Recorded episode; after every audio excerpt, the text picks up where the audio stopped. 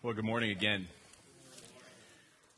As I mentioned earlier, we are uh, in the beginning of an eight week series uh, on We Are the Church. And it's going to be rooted in some of the most important passages found in what I believe is one of the most important books in the Bible, and that's the book of Acts. And three key themes that are going to continue to come out in the books of, book, the book of Acts our number one, it is a very theological book. It's going to have a lot to say just about the nature of God. It's also an organizational book. We're going to learn a lot about um, how the church, how that early movement organized itself. And I think there are important lessons for us to study as a church that I think has a very deep heritage in rooting itself into the original church in Acts to become the church that was most closely portrayed in the book of Acts. And number three, it's an apologetic book. And if you're not sure what the word apologetic means, that's simply this it's a defense of the risen Savior, it's the defense of our faith. And so I want to keep these three things in mind as we begin this series today. And we're going to start in Acts 1, and we're going to end up working our way into Acts 2. And the question is going to be this, and I'm going to ask all of you this to think about it. If I were to pose this question to you, what would be your response? When you think of the word church, what comes to mind? What connotations? What definitions? What images? What symbols? What things come to mind when you think of the church? You see, I think if we were to poll the surrounding communities in our area, and we were to ask 100 people what their thoughts are on what church was, you know what? We'd probably get several different answers, wouldn't we? We get a lot of different ideas, maybe based upon our past experiences, maybe uh, based upon our past um, knowledge and things that we've learned. But here's what I want to pose to you today. And this is key point number one. Central to us understanding what the earliest church was is for us to understand that it was a movement. Okay? It is a movement. And movements do one thing they move. They move. You see, the early church had no facilities. The first church that was launched by the Holy Spirit had no facilities, it had no staff, it had no hierarchy, it had no meeting minutes, it had no programming. At its very core, the church is and always will be a movement. And it's a movement that is founded on the truth that as followers of Jesus Christ, we are called to share with everybody around us that he was who he said he was. And that is, he is the Son of God. That he lived a pure and blameless life as a pattern for us to follow. In our own human frailties, he set that bar. That he is the Son of God who was crucified for the sins of the world, and that three days after his death, he rose from the grave and was witnessed, and this is a key word here. He was witnessed by over a hundred people before his ascension into heaven. Now you think about that. If you had a hundred eyewitnesses who were witness, more than a hundred in fact, a hundred plus eyewitnesses who saw you as the resurrected Christ, that leaves a lot of credibility, doesn't it? And anyone who talks about these conspiracy theories, like this group of disciples just got together and made up that he rose from the dead, you know that 11 of them went to their deaths for him? I have a feeling that there was a conspiracy somewhere someone would have cracked if that had been a lie. They saw the risen Christ, and they proclaimed and gave their life to share the good news. The baptism that we encounter means the gift of the Holy Spirit and eternal life for everyone who calls him Savior. That's the movement. And that's the movement that we are all called to be a part of. To, as Jesus told us in the Great Commission, to go to the ends of the earth, baptizing and sharing the good news of who he was. And as we will study in Acts 1 and 2 today, this was and still is and always will be the church. And we have to remind ourselves of this constantly. The first church in Acts was a movement. And it was launched to change the world by proclaiming the truth that Jesus was the Son of God, the Savior of the world, and that He conquered death. And that He offers everyone who comes to Him eternal life. And this is where I think it's very helpful for us to have just a little brief history lesson. You see, the word church comes from the word ekklesia in the original translation in the Greek. And I want to show you a passage in Matthew chapter 16, verses 16 through 18. And to set this up a little bit, this is a time when Jesus is talking to his disciples, and he challenges the Apostle Peter with a very direct question. Jesus says to Peter, Who do you think I am? And Simon Peter, it says in Matthew 16, answered this way Peter says, You are the Messiah. You are the Son of the living God. And Jesus replies to this Blessed are you, Simon, son of Jonah. For this was not revealed to you by flesh and blood, but by my Father in heaven. And I tell you that you are Peter, and on this rock I will build my, and here is the Greek word, I will build my ecclesia. Upon you I will build my movement. And I love this, and the gates of Hades will not overcome it. That's a pretty bold prediction. It's a pretty bold promise. And ecclesia is simply the movement that Jesus predicts is coming. And this movement is going to be proclaiming him for where he is heading. And that is his crucifixion, his resurrection, and the atonement for the sins of the world. Now, as we progress our way through history from this early encounter. We're going to pick up in, the, in, Acts 1 in just a moment. And Jesus is going to have spent 57 days on the earth being witnessed by this well over 100 people. But I want to just fast forward just a moment to what the church began to become after this proclamation. You see, around 300 AD, when the Roman Empire adopted Christianity, we started to see the development of a very different kind of church. In fact, the word church itself comes from a German word, Kirche, which is the house of the Lord. And so now all of a sudden we go from seeing this as a movement to seeing this as an institution. Now, institutions can be okay, but here's one problem with institutions when they're run by human beings they have the potential to be corrupt, don't they? And for centuries, there are two dynamics that are taking place that are corrupting the church. Number one, power is being hoarded by only a handful of people, the leaders of the church. And you may argue that it looked very much like the days of the Pharisees. Because it's nice in an institution to have power, but the problem with holding too much power is you don't want to give it away. And another problem that comes with that is when most of the people who are being ministered to cannot read, they're not educated they have no other means but to go and trust the church to provide for them the teaching of the Spirit. And so, as you can imagine, as the church gets more corrupt, more corruption means more control and more power over the people they're serving. And this is going on for century after century after century until about the year 1500. And I don't know if you've heard of a man by the name of William Tyndale, but William Tyndale was a linguist and a British scholar. And he began to realize as he was transcribing scripture that people in these institutional churches were controlling them. And because they were controlling them, they were internally focused. They were partisanly divided. There were a lot of politics and factions at play. And most certainly, there was a lot of corruption with the tithing and the monies that were coming in. And William Tyndale said, I have a goal. I have the goal that I want to transcribe the book, God's Word, in every language possible so that every person can have access to God's Word for themselves. A major moment is beginning to shift in the history of the world. And William Tyndale begins, because he's kicked out of Britain, he goes to Germany, and he begins to transcribe Bibles. And he begins to smuggle them back into England. Now, the leaders of the church at the time, aren't real pleased with William Tyndale because by giving the power to the common man, he is taking power away from the institution. And so, as so many people have had happened to them by proclaiming the name of Christ, William Tyndale was tried as a heretic, he was hung, and he was burned at the stake. And his body was thrown in a dumpster, and he was to be forever known as an enemy of the church. But see, that's not the church.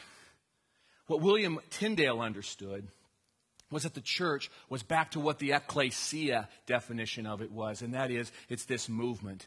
And William Tyndale said, I want to spend my life, I want to devote my life giving myself to make sure that every plowboy, which was a reference to the poor of his day, that every plowboy will have access to God's Word. And so the movement continues again. And for the first time in human history, thanks to the printing press, we start to see Bibles being translated, printed, and distributed in more and more reaches of the world. More people have access to God's Word. Because too often people inside the church were controlling the people they were supposed to be serving. And so I tell you all of that because I want to go back now to where Jesus was again. Because Jesus is going to predict that his movement is going to reach the ends of the earth. The ends of the earth could be Whiting Christian Church. The ends of the earth could be a, a, a hut in Haiti. The ends of the earth could be someplace in the Sudan. The ends of the earth could be someplace in Iraq. The ends of the earth could be anywhere in this world. And Jesus predicts this. And so now we're going to look at Acts 1. And we're going to take a look at what happens 57 days after the, after the resurrection. Christ's church launches. And I want to share these verses with you. Here's what we know about those who witnessed Jesus in this moment. Acts 1 1 through or 6 through 8 says this Then they gathered around him and asked him, Lord, are you at this time going to restore the kingdom of Israel? And I love this response. Jesus said to them, It is not for you to know the times or the dates the Father has set by his own authority. But listen to what he does say. But you will receive power when the Holy Spirit comes on you. And you will be my witnesses in Jerusalem and in all of Judea and Samaria and to the ends of the earth. Now, I think there's an important word to translate here, and that is the word witness. That's going to be a key part of your life group studies that, that I put together for tonight. It is the idea of a witness. And very literally, the Greek translation of this word means like a witness in a courtroom. It is somebody who sees and somebody who hears. And Jesus says, Here is your responsibility. You are to witness what you've seen and heard. And you are to go to Jerusalem and to Judea and two, yes, Samaria. If you remember our study of the Jesus and the woman at the well, where was she from? Samaria. How did people in Jerusalem treat people in Samaria? Yeah, I mean, we even have to go to we even have to go to Lincoln, Nebraska, you might say, if you're a Hawkeye fan. Yeah, you do. You go everywhere. You go to the ends of the earth proclaiming that there is a day coming where I'm going to return. And so here's the scene in Acts. Here's Jesus. Now think about this. Do you remember what you were doing two months ago? Hopefully you do. Two months ago, it's January 11th. This is right before Thanksgiving. You have a pretty good idea what was going on in November, right? Just two months ago. Jesus is saying this less than two months after he's risen from the dead. This is really fresh in what's going on in the people around him. Here's Jesus, just crucified. He's been crucified by these religious leaders who hated him. And over 120 people are gathered, and they are the witnesses of what he has done. He has resurrected. And he's told them that the prophecy of this movement is to take him to the ends of the earth. And this is the establishment of what we know as the ecclesia, the church, the movement. And here's the deal you and I, in every walk of our lives, in everything that we do, you and I are part of that fulfillment of a movement that is going to keep on moving. So now let's take a look at the gathering of Pentecost. A hundred people gather and pray. And it's Pentecost. And as we know, all nearby towns would come to the center of Jerusalem, and they gathered in one place. And they gathered there to worship. And we read in Scripture that the Holy Spirit comes in might and, he comes in, and it comes in power. And notice what happens. What happens to all the people at Pentecost during this time? What are they doing and speaking? They're speaking in tongues, right? And you know what the comment or the response was from somebody there? They, yeah, they've had too much to drink. Peter says, No, that's not the case.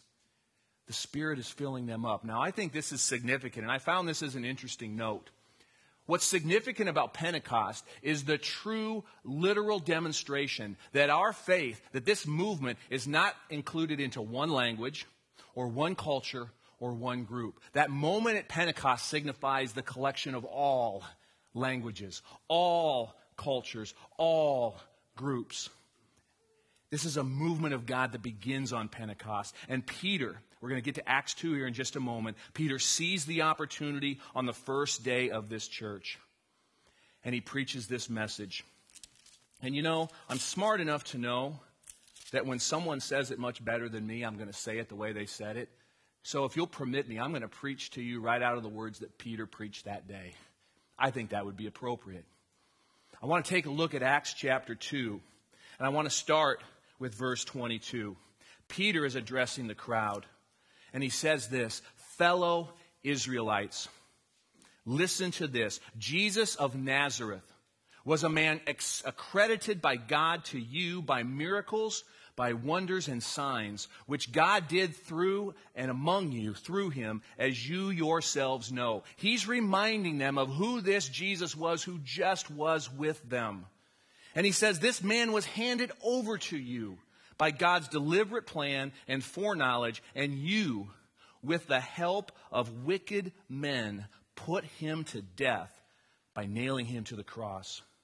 But God raised him from the dead, freeing him from the agony of death, because it is impossible for death to keep its hold on him.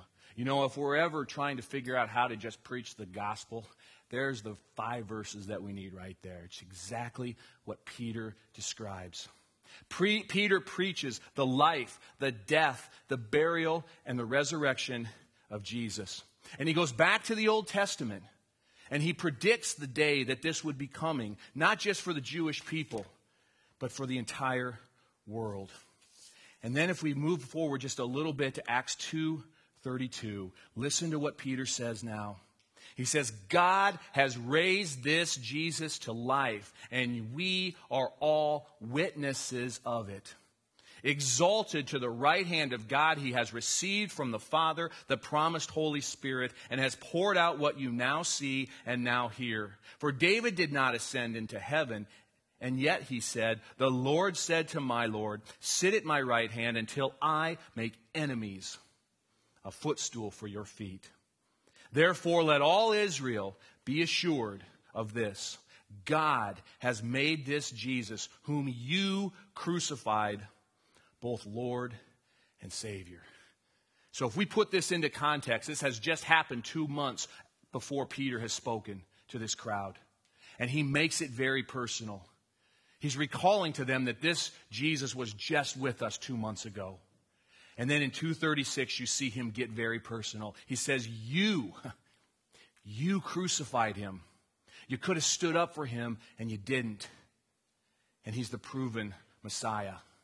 Now, if you're the crowd at this moment and you're hearing this, you can imagine the conviction that you must be feeling right now, right? There's a conviction that comes knowing we just crucified the Son of God. what are we going to do now? And I equate this to those moments that every one of us has in our lives where we have made choices and we get stuck in those choices and we know it's because of our poor choices or our sin that we simply say, What are we going to do now? We've all been there, we've all had those moments. And here's my absolute favorite verse in all of the Bible. The people who hear Peter preaching ask him a very important question. They start speaking up. What should we do? How can we get rid of our guilt? How can we make this right? And listen to what Peter says in response. In Acts 2:38 Peter says this. He doesn't tell him, "Ah, you need another Bible study." He doesn't tell him, "Oh, you need to hang around with more people who can, you know, make this better." Here's what Peter says to them directly. Peter says, "Repent and be baptized, every one of you, in the name of Jesus Christ for the forgiveness of your sins. And you will receive the gift of the Holy Spirit. The promise is for you and your children and for all who are far off, for all whom the Lord our God will call. And with many other words, he warned them, he pleaded with them. He said, Save yourselves from this corrupt generation. And those who accepted his message were baptized. And get this 3,000 in that day. The church launches. And it launches because there's one thing that holds us all together as believers in Christ. It's not our buildings, it's not our programs, it's not our own gifts, it's not our own talents. It's this simply put Jesus is the movement, He's the ecclesia. And it is a movement that is taking the gospel of Jesus' life, his death, and his resurrection, and we take it to the world. That's the church. As simply, I think, as we can put it. The church takes the good news of Jesus' life, death, and resurrection to every corner of the earth. So every baptism, every service, every time we share the love of God, every time we teach, every time we visit the sick, every time we visit someone in the hospital or in prison, every time we act. Don't forget, this is the acts of the apostle. Every time we do this, we participate in the movement of the Spirit, in the movement that Jesus predicts. And here's what Jesus predicts that comes true the church is and always will be the movement around one idea that Jesus is the resurrected Christ and the Son of the living God. You see, God does reside here, He resides in this house. It is His house. Years ago, our forebears built this house for Him and for us to worship in. But the temple of God isn't just this house. Because of the dwelling of the Holy Spirit that comes through our baptism, the temple of God is in you, and the Spirit of God resides in you, and it resides in me when we call on Him as Lord and Savior. You see, we make the mistake of differentiating what's going on in here with what we're called to do out there. And as Christians, we need to be very careful to make sure that what we learn and what we, how we grow here is going to have an impact on the world that we see out there. It begins by building relationships with people who don't know Christ. It begins with sharing our stories and being authentic and honest about our own shortcomings. It's about sharing our faith when the opportunity comes, and it's about the conversations that continue to bind us together. You see, we have the promise of the Holy Spirit through baptism.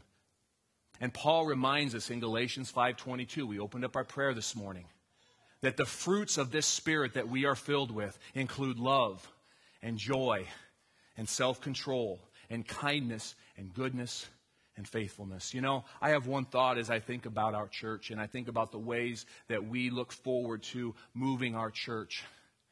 I think every time we discuss our church, we should start with this prayer Father, bring this spirit inside of us. Bring the Spirit inside of us so that when we sit and listen and talk and plan and grow, you are filling us with love and joy and peace and self control, kindness, goodness, and faithfulness. That's how we grow. So, to close today, I, I want to share with you a story about a friend I met this week. Um, I got a text earlier this week about a man dying in a hospital. And because of the love of uh, a physician at this hospital who wanted to make the, sure that this man had a chance to receive the gospel, uh, I was given a chance to share it.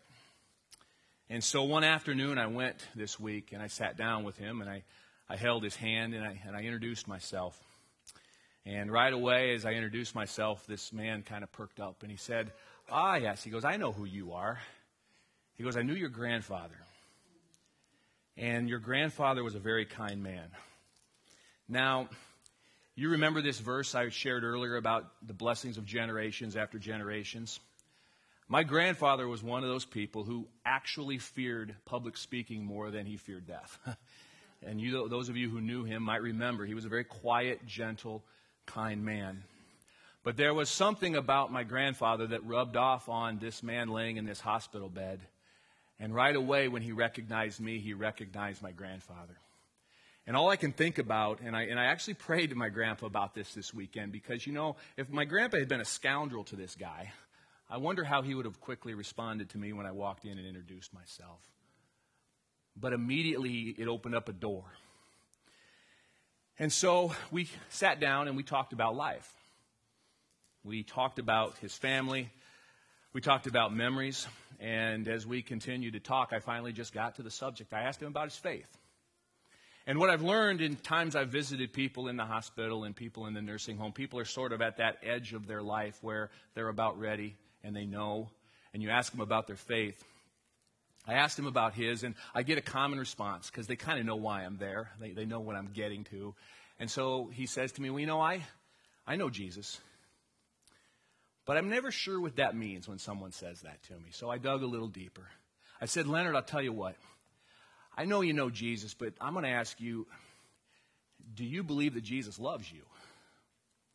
Now, when you ask someone that question, that changes the whole dynamic of the conversation. I said, Do you believe that Jesus loves you so much that if you believe in him, you can have eternal life with him in heaven? Do you believe that? Do you believe that he loved you enough to die for you? And as that conversation went, um, we finally got to the point where I said, Acts 2.32 gives you this promise. If you're baptized into Jesus, you get the Holy Spirit and you get eternal life. And I got to baptize him. And, and here's why I'm sharing this with you. Because there's a moment when we as a movement celebrate when someone makes that decision. And I went back this morning because I don't know how much time he's got left. But I went back this morning um, here before church and I sat down with him again. And, you know, I said, Leonard, I want to follow up with you a little bit because I don't want you to feel like what I did the other day was just a transaction, like I just came to, you know, save you and then move on. I said, Leonard, I said I didn't come to save you um, because I don't have that power. Only God can do that through the work of Jesus on the cross. But I said, I just came because I love you. And I want, to, I want to see you in heaven someday with my grandpa. You see, my job in this is just to love. It's God's work to save. But it's my job and it's your job. It's our job as a movement to love and to share and to invite and to serve. That's the church. You see, someone on that medical staff, like many people on the medical staff of that hospital, because of their deep love for the patients there and because of a, a faith that binds them. They told me about this man who was facing the end of his life. And the person who told me this did this because he's filled with a spirit that calls him to care not only for the spiritual needs of his patients, but also their physical needs. And all of this stems from the Holy Spirit. It all comes from the Holy Spirit. Did you know that the Holy Spirit is referred to 62 times in the book of Acts? And I think that's significant because without the Spirit moving in us, we are powerless to move the gospel in this world. We're powerless. The Spirit moves when the body demonstrates the fruits of the Spirit. You see, you and I make it much more difficult to have the ability to share Christ when we don't have the credibility as living as Christ did. And that's why I'm so thankful that however many years ago my grandfather encountered this man's life, he saw Christ in my grandpa because it made it a lot easier for me to give him the gospel because of what my grandpa did for him without saying a word. It's cool stuff. And I share all of this because to me, this is what the church is. It's what the church does. We each bring our talents, we each bring our gifts, we each bring our simple acknowledgement that Jesus died for us, and we let Him use our lives. We need to see the Holy Spirit move in that hospital in Onawa. And we need to see the Holy Spirit move in the school across the street, and in the school at Westwood, and the school at West Monona, and the school at Lawton Bronson. And we need to see the Spirit move in the, in the people who work at the nursing home, and in all the businesses where we're going to go to tomorrow, and all of our families, and all of the places where we reside when we're not in this house. We are the movement, we are the church. The world needs us offering the one thing we are called to give as disciples as followers of Christ. We are to give the hope of the risen Savior, Jesus Christ. And to the best of our own limitations, and we all have them, believe me, we all have them, we are called to follow His way and show the world His way through our lives because we are His church. And if I can leave you with one last thing, if the church is a movement, then as I said before, movements do one thing they continue to move. And the movement that gathers inside these walls must move to a world outside of them that desperately needs to see this movement lived out. You see, we dispense grace. We offer the world the risen Christ, and we do it through the fruits of the Spirit. That's the only way it can work because our humility is required to allow God to use us. What Jesus predicts comes true. The church is and always will be the movement of one idea that Jesus is the resurrected Christ, the Son of the living God. Now, I'm going to ask a question to close here today, this message. Um, and I don't want to play on emotion. Um, I, I don't, don't ever think that's the right way to go with it. But I want to ask a very direct question. If you're sitting here this morning and you've never made that decision, You've never made that step to be baptized. You've never made that step to let God fill His Holy Spirit inside of you, to turn from your life and move to a life of joy and peace and self control, faithfulness, all those fruits. I'm going to give you this encouragement in this prayer. Will you consider doing so? I told this gentleman the parable of the workers. It doesn't matter when you make the choice. It's just a matter of when you do it, that when you do it, the rest of your life changes. If you're still in that moment where you need to make that choice, I want to encourage you to do so. I'm going to make myself available. Um, Josh is going to make himself available after this service today. And we're just going to be with you, to pray with you, to help you take those next steps if that's where you believe you are in your life. And for those of you who've made that decision, here's my encouragement to you. What ways can you continue to fill yourselves with the Holy Spirit? So that you can take the promises that we learn in Acts 1 and 2 to become part of a movement that's going to take this to the ends of the earth. Will you pray with me? Father God, uh, we are so thankful this morning for your blessings. We are so thankful to be part of a movement. And we come from many walks of life. We come with many experiences. We come with many heartbreaks. We come with many life experiences. But we all come together at the foot of the cross for the same reason. We come here to worship you, and we come here to recognize that you are the risen Christ. That it is only through you that salvation is possible, but through you, not only is there eternal life in heaven, but there is a life of abundance here on earth. And it's that good news that makes us want to share everywhere we go. Thank you for the Spirit filling this room today. And thank you for all of your blessings. In Jesus' name I pray, amen.